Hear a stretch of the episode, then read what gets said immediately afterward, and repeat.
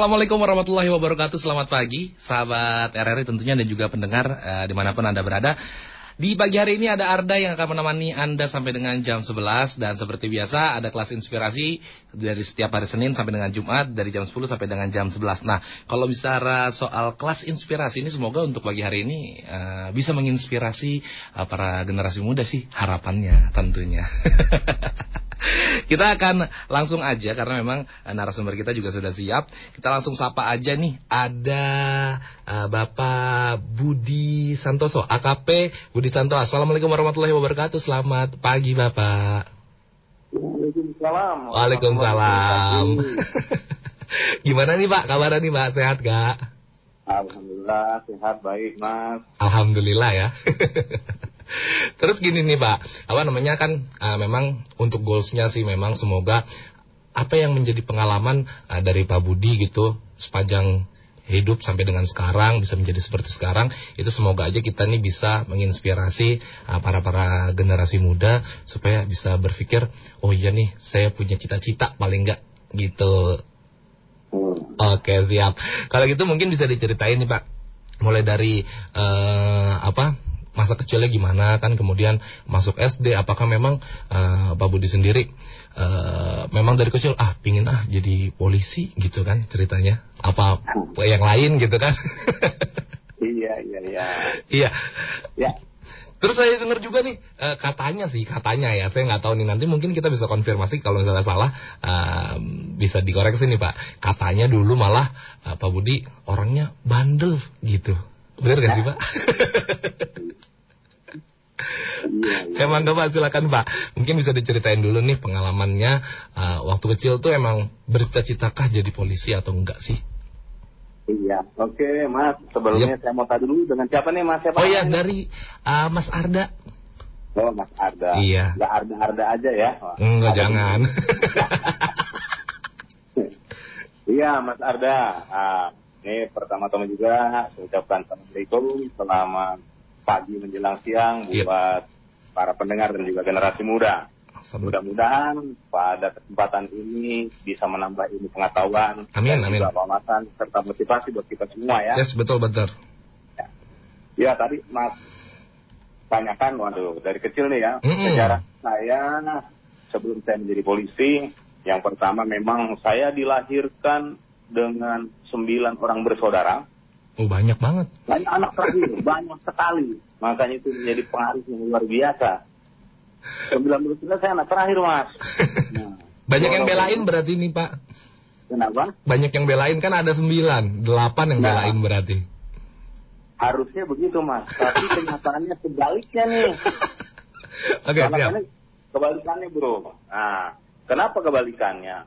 Jadi sudah orang tua pendidikan hanya SR atau dulu itu ada sekolah disebutnya SUT, mm -hmm. sekolah usaha tani. Mm -hmm. Nah, akhirnya karena anaknya banyak, karena mungkin terpengaruh kali dulu punya eh, apa pemahaman orang dulu itu katanya banyak anak banyak rezeki, mm -hmm, betul. Nah, ternyata kita yang ngalamin banyak anak banyak masalah. Iya. Pertama, betul, betul. akhirnya berkaitan dengan kebutuhan hari-hari. Mm, betul. Makan aja dulu mas tidak terbayang sehari bisa tiga kali, dua kali aja udah bersyukur. Itu mm. kendalanya. Yang mm. kedua akhirnya ke pendidikan. Sekolah pun akhirnya ya saya ingat betul waktu itu SD pertama kali saya setiap hari Minggu sudah mulai mempersiapkan tangisan air mata. Wah, bukan lebay nih. Bukan lebay ya? Bukan lebay. Tanya Kenapa? Karena setiap hari Senin saya upacara itu pertama kali mas mm-hmm. SD itu pakai celana merah. Karena Ibu sebelumnya... saya nggak sanggup beliin hmm. celana merah. Ah, saya pakai celana bekas punya kakak tuh, warnanya okay. putih. Akhirnya karena nggak bisa membeliin celana merah, saya setiap hari Senin suruh hormat bendera. Disetrap. Nah, disetrap hormat hmm. bendera dong, mas. Saking banyaknya anak, saya celana aja nggak bisa beli itu dulu mama itu. Nah, akhirnya berjuang hiduplah. Ya. Ketika saya dilahirkan di Yogyakarta, usia tiga bulan, orang tua merantau ke ibu kota. Di ibu kota, akhirnya mengontrak di suatu tempat dengan rumah bilik, sedih betul.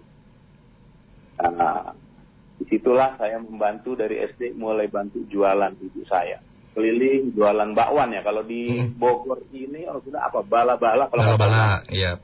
Ya, bukan bala bantuan tapi bukan bala tentara juga ini. Bala masalah ini bala-bala kan gitu ya. Bala-bala. Jual sampai suatu ketika saya jualan saya ingat betul nama sekolahnya Madrasah Dail Khairul. Mm-mm. Saya jualan kue itu namanya gendar digoreng pakai tempe bacem. Setengah hari mas, Mm-mm. lah itu cuma satu, Laku cuma Nah. satu. satu. Akhirnya apa? Di situlah saya menangis. Yang pertama apa? Menuntut sama Allah sama Tuhan. Ya Allah, kenapa kok saya dilahirkan orang melarat hidup susah? Mm-mm. Yang kedua, saya takut dimarahin bapak sama ibu. Jangan-jangan saya nggak jualan, hanya main karena seharian cuma laku satu. Mm. Nah, yang ketiganya, ya saya menangis karena saya sedih. Tuh hari ini cuma laku satu. Padahal setelah saya berpikir bagaimana mau laku mas, gendar itu sama tempe bacem, jadi makanan khas dari Jawa, dulu dari Jogja, Mm-mm. dijual di Betawi, yang mana laku mas? Enggak doyan tuh katanya. Nasi yang udah lama dikasih apa bleng itu. Kalau ini apa borak apa tuh yang orang sini ya? Nah itu enggak langsung nanti nah di situlah perjalanan hidup saya. Saya mulai ya membantu orang tua kemudian belajar eh, membantu akhirnya loper koran. Mm-mm. Setelah jualan koran saya juga membantu ya sedikit waktu untuk ngamen ya cuman agak fokusnya saya di jualan koran sama membantu Mm-mm. Nah, semua anak pasti pada saat itu sampai sekarang pun orang pasti punya cita-cita. Bohong Yep, aja nggak punya. Betul. Saya bercita-cita waktu itu mau jadi guru tuh mas. Karena kalau guru kan kata orang Jawa itu digugu dan ditiru. Wah, Mm-mm. jadi contohin diikutin. Ah, ternyata setelah saya kalau pagi itu sudah mulai ngelipetin koran jam 5 itu ya sudah I- itu kelas berapa tuh Pak? SD. Oh SD. Mulai dari SD berarti memang ya perjuangannya itu. Kelas 5 itu saya udah bantu kalau di lapangan lah istilahnya kalau di polisi sekarang. Mm-mm. bantu. Pagi sudah ngelipetin koran, subuh nantar, siang mulai lempar-lempar ke pelanggan-pelanggan koran. Itu saya lakukan sampai SMA kelas 3, termasuk jualan nasi bantu ibu. Mm-mm. Ya kayak warteg gitulah. Nah, cita-cita jadi guru ya hanya terbatas, terbayang hanya cita-cita. Karena sekolah aja bayarannya terseok-seok, ya kan gitu ya. Karena buat kebutuhan biayain orang sembilan ini ah, tidak mudah, gitu ya. Betul betul. Nah, terus kenapa saya bisa jadi polisi? Saya ingat betul ketika saya lipat-lipat koran, tiap hari kan saya pasti baca koran itu. Mm-mm. Sambil ngelipet pasti baca judulnya. Ya, ya, judul macam-macam. Kalau zaman dulu kota itu mata ada yang ditutup hitam, oh, berarti ini penjahat, ketangkep gitu kan. Mm-mm. Hampir tiap hari itu loh. Nah, saya ingat betul pada saya saya SMK kelas 3, nah di situlah koran pos kota 16 Oktober tahun 89. Nah, di situ ada penerimaan putra putri terbaik bisa mendaftar untuk menjadi anggota ABRI. Ya, dulu sebutnya masih anggota ABRI, Mas. Mm-mm. Mm-mm. Nah, saya tanpa pikir panjang, persyaratannya saya baca, saya nggak ngerti lagi bicara relasi, koneksi, dan amunisi. Tidak nggak ngerti, nggak terbayang sama sekali relasi bapak ibu nggak punya karena memang cuma jualan bakwan keliling. Mungkin bener-bener modal nekat gitu ya ceritanya. Ya, karena memang keluar kita nggak tahu artinya. Kalau orang kan selama ini katanya, wah kalau mau jadi aparat polisi itu, wah harus ada relasi, ada Ya, koneksi, betul. bahkan Hmm. materi kan begitu. Mm-mm. Saya daftar mas, saya lengkapi segala sesuatunya berangkat sendiri saya. Bahkan bapak ibu saya nggak paham tanda tangan apa, nggak ngerti, saya daftar. Tes tiap pagi bangun sampai tes keempat saya lulus terus. Akhirnya saya tambah semangat, tambah semangat, tambah semangat.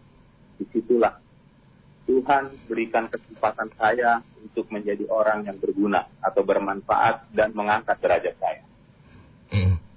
lulus mas. Daftar di Jakarta. Pengumuman kaget saya. Tahu-tahu ditempatkan di Polda Sulselra waduh saya ngeliat di peta aja dulu sekolah nggak ngerti itu Sulselra di mana kan Benar benar. Di mana di mana tempatnya gitu ya Pak? di mana mas di petanya nggak tahu karena saya sekolahnya dulu kan ya ya agak-agak nakal juga lah ya Hmm. tapi nggak sekarang nakal sekarang lah Oh nggak kayak nakal sekarang ya? adalah bumbu tawuran tapi tawurannya masih tangan kosong Nggak Oh, iya. sekarang udah pakai alat-alat waduh saya juga prihatin juga tuh nah dari situ mas dari berangkat di Polda Sulsel dengan umur baru 18 tahun tidak punya saudara tidak punya orang tua di sana bahkan waktu berangkat ke sana dulu belum ada pesawat mas artinya ada itu hanya untuk orang-orang ya mampu lah orang kaya atau direktur atau apa kita akhirnya naik kapal laut kapal laut dua hari dua malam nggak sampai-sampai. Saya sampai berpikir ini masih masuk Indonesia atau bukan ya?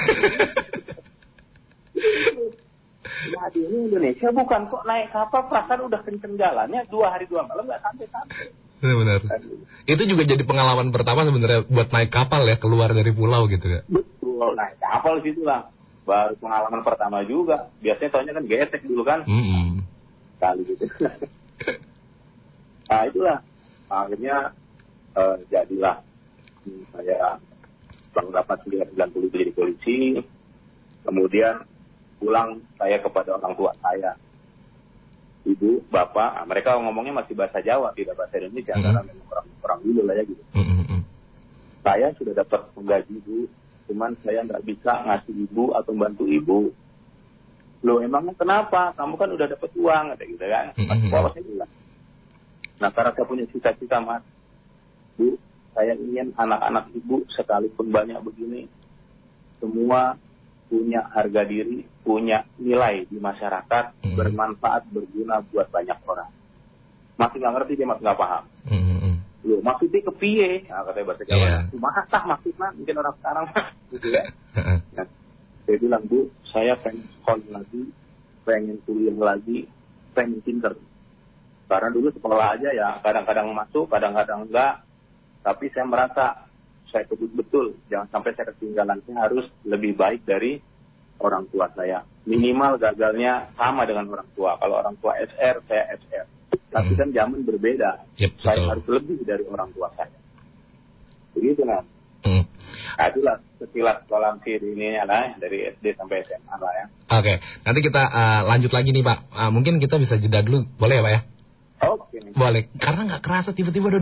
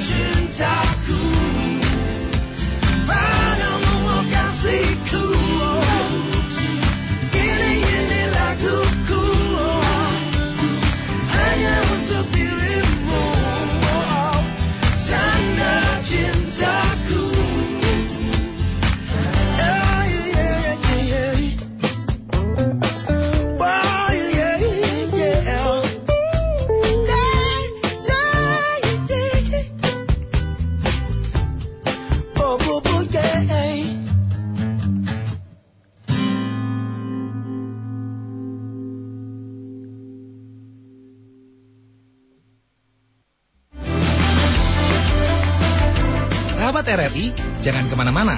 Kita masih bersama dalam acara Belajar di RRI. Program khusus RRI, Radio Tanggap Bencana COVID-19 RRI Bogor.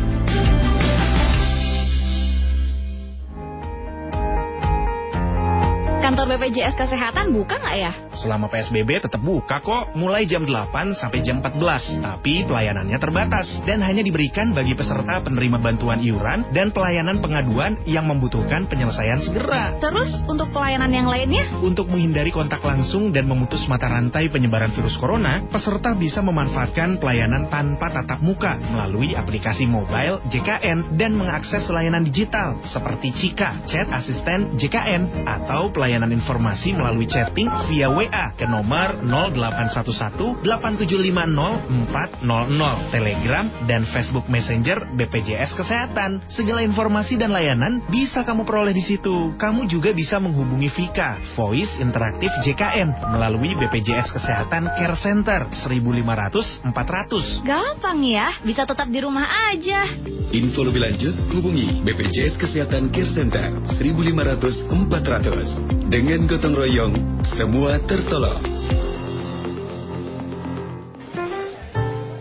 Kamu kan sekarang lagi kerja. Kok tiba-tiba wisuda sih? Loh, kamu emang nggak tahu? Aku kan kuliah di universitas terbuka. Lah emang bisa fokus ya? Jangan salah, zaman sekarang kuliah tuh udah sangat mudah dan fleksibel lagi. Oh begitu. Emang universitas terbuka itu apa sih, Cak? Universitas Terbuka adalah perguruan tinggi negeri satu-satunya di Indonesia yang menyelenggarakan pendidikan tinggi terbuka dan jarak jauh. Di UT ada program S1 dan diploma, untuk fakultasnya ada Fakultas Matematika dan Ilmu Pengetahuan Alam, Fakultas Hukum, Ilmu Sosial dan Ilmu Politik, Fakultas Ekonomi dan Fakultas Keguruan dan Ilmu Pendidikan, serta ada PGSD dan PG PAUDnya juga loh. Cara pendaftarannya gimana tuh, Cak? Gampang banget, datang aja ke kantor UPBJJ UT Bogor di Jalan Kiai Haji Soleh Iskandar nomor 234 Tanah Sareal Bogor. Telepon 0251 755 9244 atau fax 755 9238 atau bisa juga kunjungi www.ut.ac.id. Waktu pendaftarannya bulan Juni sampai dengan Agustus. Oke deh, Cak. Makasih ya infonya. Aku langsung daftar sekarang ah. Universitas Terbuka, making higher education open to all.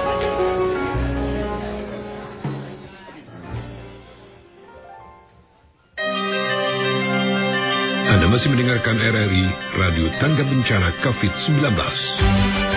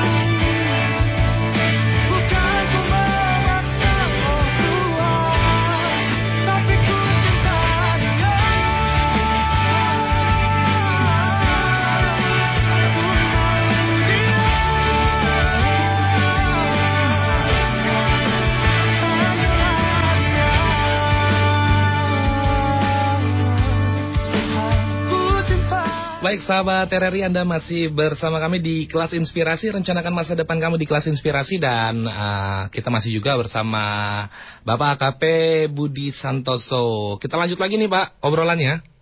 Oke bro. Oke. Bapaknya gaul ya? Oke bro cuy Oke Pak.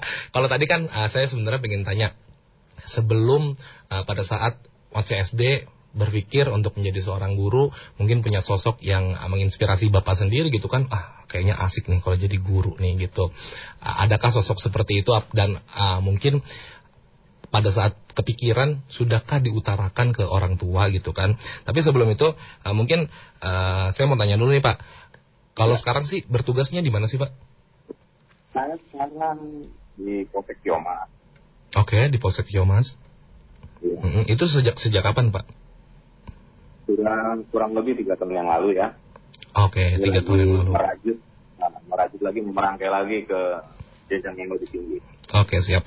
Eh, eh, waktu awal bertugas itu di mana tuh pak?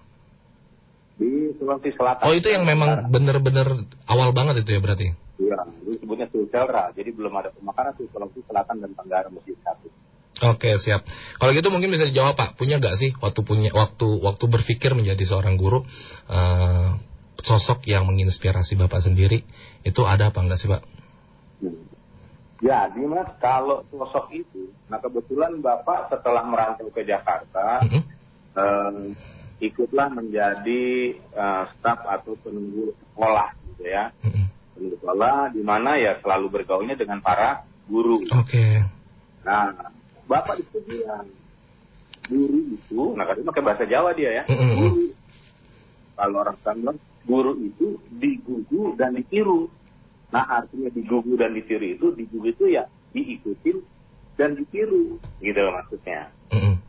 Nah, kalau jadi pengen jadi orang yang mau diikutin atau yang mau ditiru, ya berarti kan kita harus membawa contoh-contoh perilaku, perbuatan, dan juga yang lain-lainnya dalam kehidupan ya yang baik.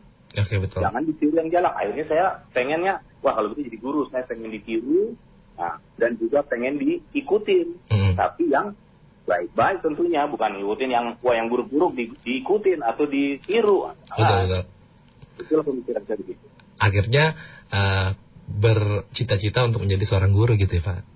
Betul. sampai pada akhirnya terus karena kebanyakan uh, bacain koran terus wah Nah. kayaknya bagus nih jadi polisi gitu ya pak Nah, tapi sebelum saya baca koran itu, kan eh, sebelumnya saya sempat Kak, dari SMP itu mau sekolah di SPG. Dulu masih ada SPG, Mm-mm. ya. Nah, karena saya agak senang olahraga, ada olahraga juga saya hobi, ya bola, voli, tenis meja. Akhirnya saya coba masuk SGO, Mm-mm. sekolah guru sekolah olahraga. guru olahraga uh, Nah, ternyata dulu itu nemnya, makai nem dulu kan, Iya. harus 35 saya 34 koma sekian. Hmm. akhirnya nggak cukup. Ya sudahlah. Akhirnya masuk di eh, tidak di SGO nggak apa-apa lah nggak jadi orang guru. Nah terus baru berkelanjutan. Ada pengumuman di koran pos kota 16 Oktober 89 mm-mm. ah coba-coba. Jadi pertama coba-coba bisa jadi polisi karena kan ntar ditiru dan digugu juga kan gitu ya. betul betul. Nah uh, ini sebenarnya sudah ada sahabat RRI yang juga mau bergabung nih pak. Katanya mau tanya uh, ini dari Ade Irawan di Bogor. Mau tanya sebenarnya apa sih yang perlu dipersiapkan untuk bisa menjadi seorang polisi gitu? Kan nggak mungkin nekat ya pak ya. Kalau bapak mungkin nekat sekarang kan zamannya susah ya nekat. Bukan tanpa perhitungan. Dulu saya tanpa perhitungan. Tapi Hmm. ternyata memang dikasih jalan yang lain kan gitu ya? Hmm, betul betul. Kalau kalau kalau menurut eh, Pak Budi sendiri yang perlu dipersiapkan apa sih? Mungkin nilainya dari sekolah itu kalau misalnya dari sekolah tuh haruskah dari SMA sudah bagus dari kelas 1 gitu ya misalnya atau bahkan eh, dari SMP gitu. Eh, gimana tuh Pak? Kalau untuk sekarang ada jalur-jalur Hmm. eh, tertentu berkaitan dengan persyaratan eh, akademiknya. Oke. Contoh, kalau kita mau masuk eh, levelnya SMA atau Hmm. disebutnya bintara, Bintara. itu ijazahnya bisa SMA, bisa juga pakai S1. Oke. Nah, tetapi kalau nggak level bintara, itu ada levelnya perwira. Perwira itu juga ada dua jalur. Yang satu akademi kepolisian, Mm-mm. Akpol, yang satu lagi PSS, perwira sumber sarjana. Oke. Itu levelnya di atasnya berarti ya, Pak? Ya, artinya bisa dari umum sama juga, tinggal jalur mana yang mau ditempuh dulu kan gitu. Itu kalau begitu tuh melihat dari nilai rapot atau eh, tes lagi nanti di sana diterima nggak diterima baru nanti diputuskan di sana sih pak? Ya, pertama memang ada standar nilai. Oh, ada standar nilai. akademik yang uh, ada batasannya. Ya. Mm-mm. Yang kedua, memang memenuhi syarat secara fisik dan kesehatan. Mi- Misalnya gimana tuh pak? Kalau misalnya kesehatan Nah, tuh contohnya gimana? Ya satu, dia yang fatal-fatal ya, udah pasti nggak bakalan terima buta warna. Aduh saya nggak bisa berarti. Bisa. Tapi ntar nggak ngerti, nah, tilang warnanya biru lihatnya merah atau hijau. betul lagi. betul. Barang bukti uang yang dirampok merah katanya uangnya tahu. Kapan nanti buktinya? Oke. Hmm. Tapi kalau misalnya kayak uh, punya asma dan lain sebagainya, mungkin kan karena kan memang ada beberapa orang yang uh, punya penyakit bawaan gitu pak, kayak misalnya asma, bronkitis, itu gimana tuh pak? Artinya harus sehat betul mas. Oh, Kalau gitu. nggak sehat betul, nilai kurang. Oke. Contoh, tadi asma, bisa misalnya gigi. Itu Mm-mm. ada eh, bolongnya satu, dia harus mesti ditambal.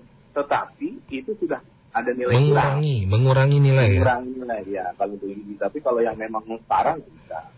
Yang fatal-fatal adalah misal tinggi badan kurang. Oke. Tinggi badan berapa sih pak? Minimal pak? Ah, untuk beda-beda juga. Contoh kalau yang bintara ya, Mm-mm. itu dia kalau yang laki-lakinya atau polisinya, polisi laki-laki calon polisi laki-laki itu Mm-mm. 165 tingginya 165 cm minimal. minimal.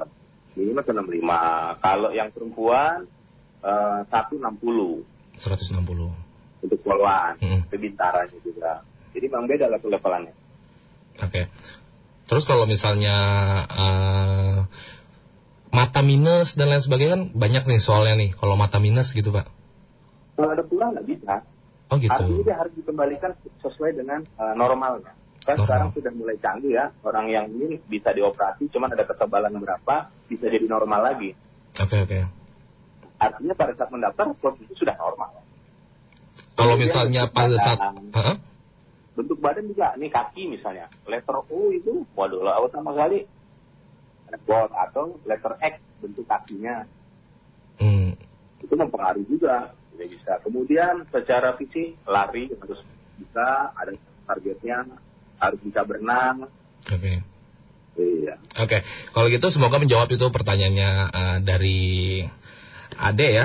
Kemudian ada juga nih Pak, ada Iza M. Pak, ada kiat khusus gak untuk jadi polisi? Mungkin maksudnya eh, sama sih. Kalau persiapan fisik tuh gimana dan sebagainya. Punya kiat-kiatnya gak sih Pak? Tips dan trik lah mungkin.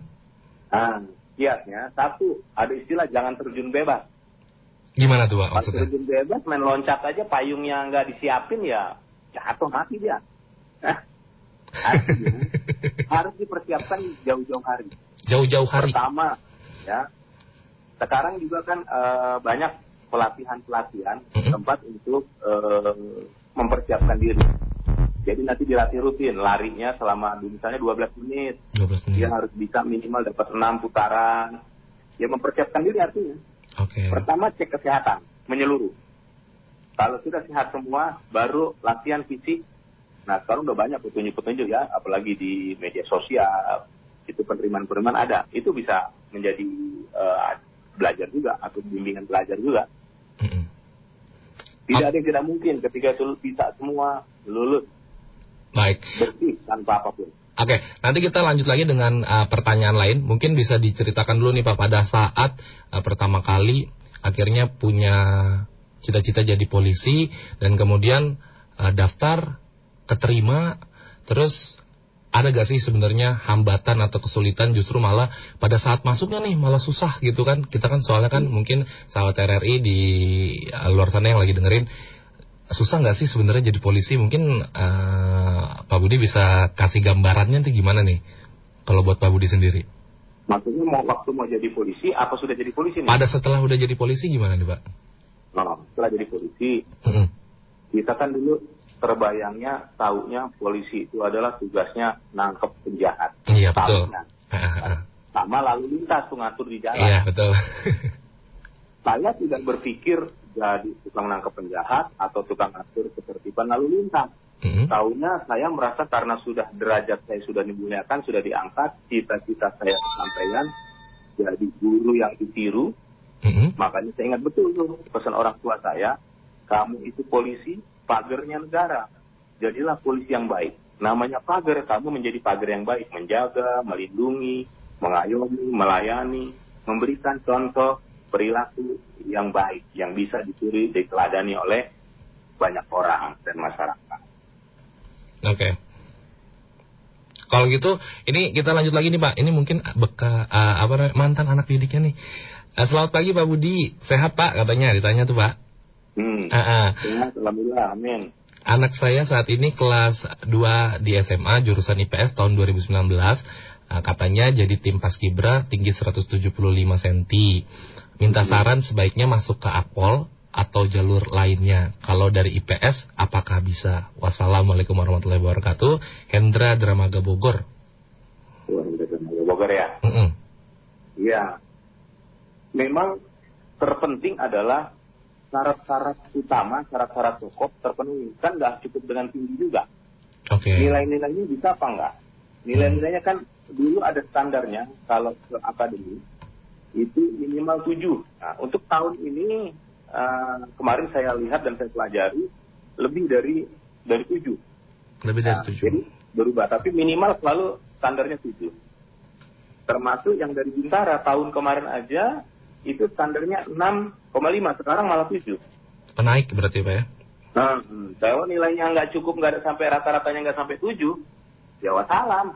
Berarti secara persyaratan sudah tidak memenuhi. Oke. Ini juga ada lagi nih Pak, uh, mungkin bisa dijawab juga dari Muhammad Nur di Kalimurni. Katanya motivasinya sampai dengan berhasil seperti sekarang apa? Motivasinya Mm-mm. bahwa untuk menentukan masa depan kita, sukses tidaknya kita, yang tentukan diri sendiri. Untuk itu, karena yang menentukan kita sendiri bukan orang lain, bahkan orang tua, mulai dari usia dini, kita sudah lakukan hal-hal yang disiplin. Baik. Jadi memang motivasinya harus keluar dari diri sendiri gitu Pak ya? Iya, masa depan kita menentukan bukan orang lain. Bukan. Orang lain hanya memotivasi, menor, me- me- menorong, mendorong. Ya, kita lah yang tentukan. Oke. Mau jadi apa kita, ya kita siapkan di situ. Oke. Kalau gitu nanti kita lanjut lagi, eh, Pak Budi. Kita jeda dulu sejenak. Oke Pak? Oke, Oke, mudah-mudahan siap. bermanfaat buat semua. Ah, ah. Nanti kita satu sesi lagi di, di eh, sesi terakhir. Jadi jangan ke mana-mana, sahabat RRI, pastikan diri Anda tetap stay tune. Sahabat RRI, jangan ke mana-mana. Kita masih bersama dalam acara Belajar di RRI. Program khusus RRI, Radio Tanggap Bencana COVID-19 RRI Bogor. Masker, don. Sarung tangan, don. Hmm, jaket, don. Hand sanitizer, don. Apa lagi ya? Waduh, Cek, mau ke mana eta? Mau ke kantor PAN, ya buat nambah daya, Mang. Listrik saya teh ngejepret wae. Gara-gara pandemi corona kan, saat ini suami dan anak-anak jadi pada kerja dan belajar di rumah. Terus ini jahitan masker dan APD juga lagi banyak-banyaknya ini teh. Terus kenapa Cepopon malah pergi keluar rumah? Kan PLN bisa dihubungi lewat PLN Mobile. Gampang pisan, gak ngabisin pulsa telepon. Cukup download aplikasi PLN Mobile, login, lalu pilih menu tambah daya. Mudah dan aman kan? Oh iya benarnya, mana lagi musim si virus coronanya. Untung ada PLN Mobile. Hatur nuhun ya PLN Mobile, urusan listrik di genggaman tangan. Lima arahan Presiden soal penerapan adaptasi kebiasaan baru, yakni pentingnya prakondisi yang ketat, yakni protokol kesehatan yang harus diikuti masyarakat, seperti menggunakan masker dan lain-lain. Perhitungan yang cermat dan mengambil kebijakan berdasarkan data dan fakta di lapangan. Menentukan prioritas sektor dan aktivitas mana yang bisa dimulai atau dibuka secara bertahap konsolidasi dan koordinasi pemerintah pusat dan daerah sampai ke tingkat RT terus diperkuat dengan melibatkan masyarakat bersinergi menyelesaikan persoalan besar ini. Melakukan evaluasi secara rutin, meskipun sebuah daerah kasus barunya sudah menurun. Jangan lengah, karena kondisi di lapangan sangat dinamis.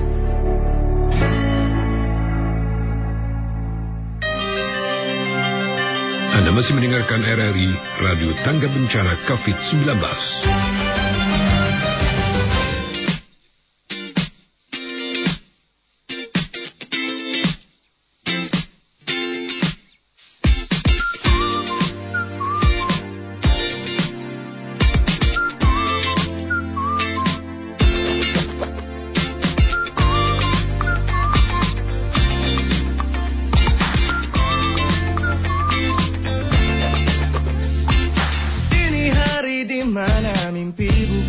Lagi angan-angan. Jiwamu baru bersih tinggi dan seputih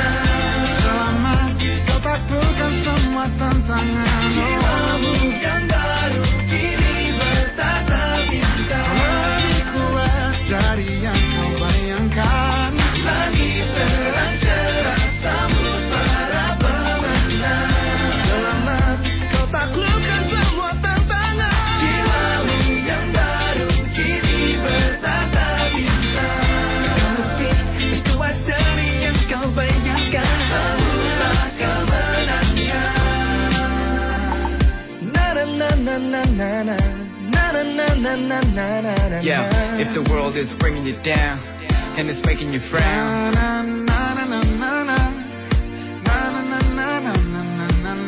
You gotta show them who's the best and who's fresh. If the world's bringing you down making you frown, you ain't gotta be down because you're bringing the crown, making the sound. Gotta show 'em who's the best, who's fresh. Your one and only aim is success, yes. Gotta stand up tall and be a winner. Gotta transform yourself to be stronger. Cause you belong here. You're a star, you're a champion, yeah.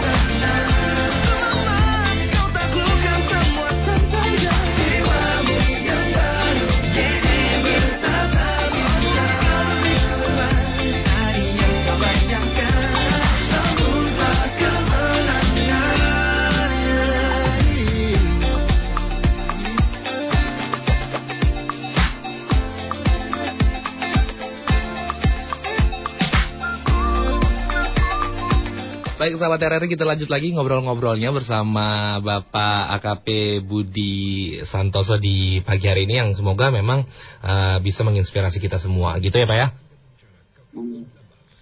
Oke.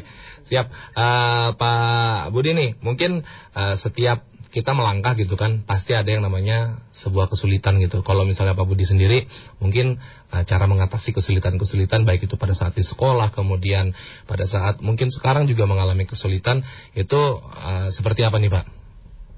Iya. Jadi memang ada kiat-kiat yang memang eh, kita harus kuasai itu. Jangan contoh kenapa eh, ketika kita menghadapi kesulitan, kita manusia beragama, sudah barang tentu manusia pasti di Indonesia punya agama. Yang satu pertama jangan mengandalkan saja kemampuan diri sendiri. Tapi percayakan, serahkan sepenuhnya kepada Allah, kepada Tuhan, untuk supaya kita mampu menghadapi itu. Kedua, yang terpenting juga, kuasai atau siapa menguasai informasi, dia menguasai situasi. Oke. Artinya punya informasi dan bisa menguasai situasi. Oke. Gitu. Pak, ini juga ada yang tanya nih Pak, mungkin bisa dijawab dulu sedikit. Dari Rika nih Pak di Sempur. Katanya mau tanya, mm-mm, kalau mau jadi polisi, mata pelajaran yang nilainya harus bagus itu apa? Gitu. Jadi eh, secara akademik, ya, akademik akademik yang kita punya, entah jasa, entah nilai apa itu semua harus sesuai dengan standar. Nah, standarnya itu sekarang itu minimal harus tujuh rata-rata. Oke, balik lagi berarti ya Pak ya? Ya, itu satu itu rata-rata. Kedua, secara akademik nanti memang ada ujiannya, yaitu bahasa Inggris, bahasa Indonesia, dan pengetahuan umum. Pengetahuan umum. Jadi sebenarnya? Hipotes. Heeh. Jadi sebenarnya bukan masalah dari IPS kah atau dari IP, IP, IPA kah atau dari bahasa kah. Yang penting eh, semua nilainya itu memang memenuhi secara standar akademis yang eh, diberikan gitu ya Pak ya? Iya, betul betul. Bahkan sekarang nih yang kalau sekarang, dulu kan polisi tidak pernah menerima jalur masuk dari tata boga. Oke. Ya, Dulu tidak ada tata boga, tata busana tidak ada tuh. Hah? SMA tata boga tidak. Sekarang tata boga terima.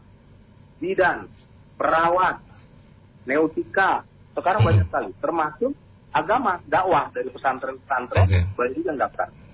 Jadi memang eh, untuk eh, ininya lebih luas jadi ya Pak ya? Betul, betul. Kemarin sekedar info saja, eh, beberapa tahun yang lalu itu salah satu santri di daerah mana Cipanas sana tuh, Latansa, itu sekarang lagi eh, menjalani pendidikan di Akademi Kepolisian tuh. Oke. Luar biasa itu juga. Dari santri itu. Kalau akademi kepolisian sendiri tuh di, di mana sih Pak kalau di Bogor tuh Pak? Eh, sekarang sudah terpusat. Oh, Semua sudah. ada di eh, Candi Baru, Semarang. Semarang ya Pak ya? Ya. Baik. Eh, Pak Budi mungkin eh, bisa juga nih dikasih tahu ke pendengar maupun sahabat RRI gitu ya. Ke depannya ini mau dibawa seperti apa gitu Pak? Ah, harapannya dan lain sebagainya. Eh, baik ya Pak RRI masih muda ada beberapa hal yang ingin juga saya menjadikan berikan masukan pertama masa depan kita kita sendiri yang tentukan mau jadi apa kita itu harus dipahami betul. Yang kedua jadilah next generation yang berhasil yang sukses. Nah bagaimana caranya menjadi generasi selanjutnya yang berhasil? Kita siapkan dan persiapkan sejak dini. Apa yang menjadi keinginan kita? Itu. Pak kalau misalnya nih Pak, pingin jadi seorang polisi kemudian eh, tidak ada dukungan itu gimana tuh Pak? Misalnya dari orang tua sendiri kan soalnya banyak dari eh, kita mungkin yang mengalami pada saat ingin bercita-cita menjadi satu hal kemudian justru malah berbenturan dengan keinginan orang tua gitu Pak. Mungkin eh, cara ngomongnya gimana gitu Pak? Ya, tadi kan saya bilang masa depan kita berhasil atau tidaknya yang tentukan diri kita sendiri, bukan orang lain. Ya, contoh misalnya kita mau kuliah supaya berhasil bagaimana? Milih orang jurusan kuliah apa sih? Pertama dia harus suka di bidang itu. Yang kedua mampu otak. Yang ketiga mampu materinya. Contoh, cita-cita pengen jadi dokter, gitu? Nah sekarang kita suka nggak dengan bidang kedokteran? Bidang kedokteran di salah satunya ya nanti urusan eh, mungkin operasi, mungkin lihat darah atau dan sebagainya. Kemudian mampu nggak otak kita? Kan gitu. Oke betul. Yang ketiga baru materinya. Sekarang ada pengalaman yang tadi ditanyakan Mas Arda. orang tuanya menginginkan anaknya jadi dokter. Nah, anak ini ingin mengabdi kepada orang tuanya. Iya. Kebetulan akhirnya dia kuliah dokter. Otaknya dia mampu. Lulusnya pun cum laude berhasil menjadi dokter yang baik. Materinya orang mampu. Artinya buat kuliah ke dokter kan perlu biaya. Bisa. Lulus. Setelah lulus, dia tidak mau jadi praktek jadi dokter. Kenapa? Karena dia tidak suka bidang itu. Ternyata dia sukanya bidang sastra. Hmm, bukan passionnya gitu ya Pak ya? Nah, akhirnya kan nggak sukses, nggak berhasil. Iya betul. Tapi kalau dia suka bidang itu, otak mampu ya akan berhasil. Oke. K- Kalau eh, pengalamannya Pak Budi sendiri pada saat eh, berpikir untuk menjadi polisi sendiri itu memang tidak ada tan- tan- tentangan gitu ya Pak ya? Waktu pertama memang saya kan tidak tahu sama sekali dunia polisi itu bagaimana, caranya bagaimana, bahkan cara daftarnya aja kita udah bonek ke sana kemari saja karena untuk merajuk saya me- meraih masa depan saya supaya baik bagaimana. Nah, jadi ya itulah harus kita. Akhirnya maksimal lari pun sampai mau rubuh saya supaya hasilnya dapat banyak dalam putarannya itu ada 12 menit waktunya. Akhirnya semuanya kita maksimal. Jadi push up-nya, sit up-nya, pull up-nya, berenangnya, lari, shuttle run-nya. Dan isi semua itu. Oke.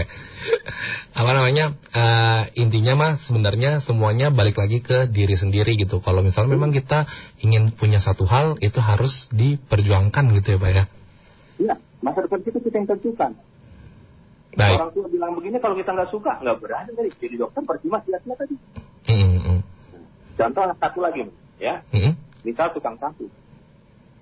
Supaya kita dipercaya, percaya ini ukuran keberhasilan. Kalau orang sudah dipercaya, oh dikasih beasiswa, mendapati dudukan tertentu karena kita dipercaya. Contoh tukang sapu, tukang sapu cuma tiga syarat utama supaya berhasil dan dipercaya, Mas. Apa ya? Pertama, kalau tukang sapu dia harus rajin. Iya betul.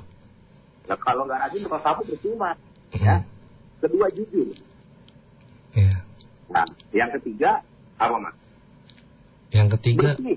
bersih. Nah kalau jujur, rajin tapi ngakunya nggak bersih, namanya juga tukang sapu. Nggak dipakai, Mas. ya kan? Iya betul. Dia rajin, ngakunya bersih, tapi orangnya nggak jujur, nggak dipercaya mas nggak dipakai. Hmm, Kakak saya dulu tukang sapu di sekolahan di Jakarta Barat. hmm. Modalnya cuma tiga ini, rajin, jujur, bersih. Akhirnya dia lama-lama diangkat jadi staf TU, bikin eh, jadi TU, bikin amplop, lalu dapat uang gaji. Lama-lama dia akhirnya ke Jepang, ke Korea, jadi dosen, dan sekarang di Sampurna, Mas. Tukang sapu, Mas. Gitu. Di mana ada ja- apa di mana ada kemauan di situ ada jalan gitu ya Pak ya. Betul. Baik, kalau gitu Pak Budi mungkin eh, terima kasih untuk eh, pagi hari menjelang siang hari ya Eh, sudah mau share pengalamannya, kemudian sudah banyak cerita dan eh, insya Allah sih yang mendengarkan pun sahabat RRI maupun mendengar juga akhirnya eh, tercerahkan gitu ya Pak. ya. Mudah-mudahan harus begitu. Iya betul. Oke Pak Budi kalau gitu terima kasih. Nanti mungkin kita bisa ketemu lagi di lain kesempatan. Iya. Satu Oke. lagi ya, Pak Mas. Iya. Saya mau menekan aja Uh-uh. masa depan kita, diri kita sendiri yang tentukan. Siap. Dan yang terpenting lagi harus disertai dengan imtak dan Iman dan takwa. Iman dan takwa. pengetahuan dan teknologi. Baik. Oke. Kalau gitu terima kasih ya Pak Budi ya. Oke. Oke siap. Terima kasih Bang Siang. Salam semua buat sobat-sobat pendengar RRI dalam kelas inspirasi. Baik. Semoga bermanfaat buat kita semua dan masa depan kalian semua bisa berhasil dan sukses. Amin, amin, amin, ya rabbal alamin. Baik, eh, sahabat RRI mungkin itu tadi sedikit ya eh, bincang-bincang sedikit sama eh, AKP Budi Santoso yang semoga juga memang eh, bisa menginspirasi kita semua dan menjadikan kita itu pribadi yang lebih baik ke depannya. Akhirnya punya gambaran mungkin buat kamu-kamu yang mau menjadi seorang polisi gitu memang bercita-cita dari kecil atau bahkan mungkin setelah eh, mendengarkan gitu ya, oh begitu mungkin gambarannya menjadi seorang polisi itu bisa bermanfaat ya dan bisa laksanakan. Kalau gitu nanti di tepat jam 11 uh, eh, seperti biasa kita akan bergabung lagi di ke Pro 3 RRI Jakarta untuk mengikuti dinamika olahraga. Saya Arda pamit undur dari ruang dengar Anda. Wassalamualaikum warahmatullahi wabarakatuh. Bye bye.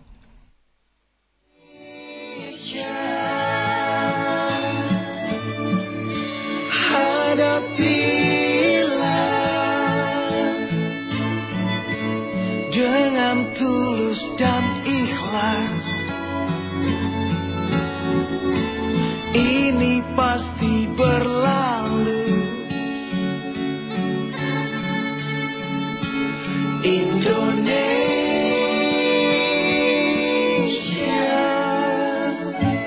Wujud apresiasi kami kepada dokter, juru rawat, relawan, TNI, Polri, dan semua pejuang kemanusiaan di garda terdepan hadapi pandemi COVID-19. Kalian adalah pahlawan sejati.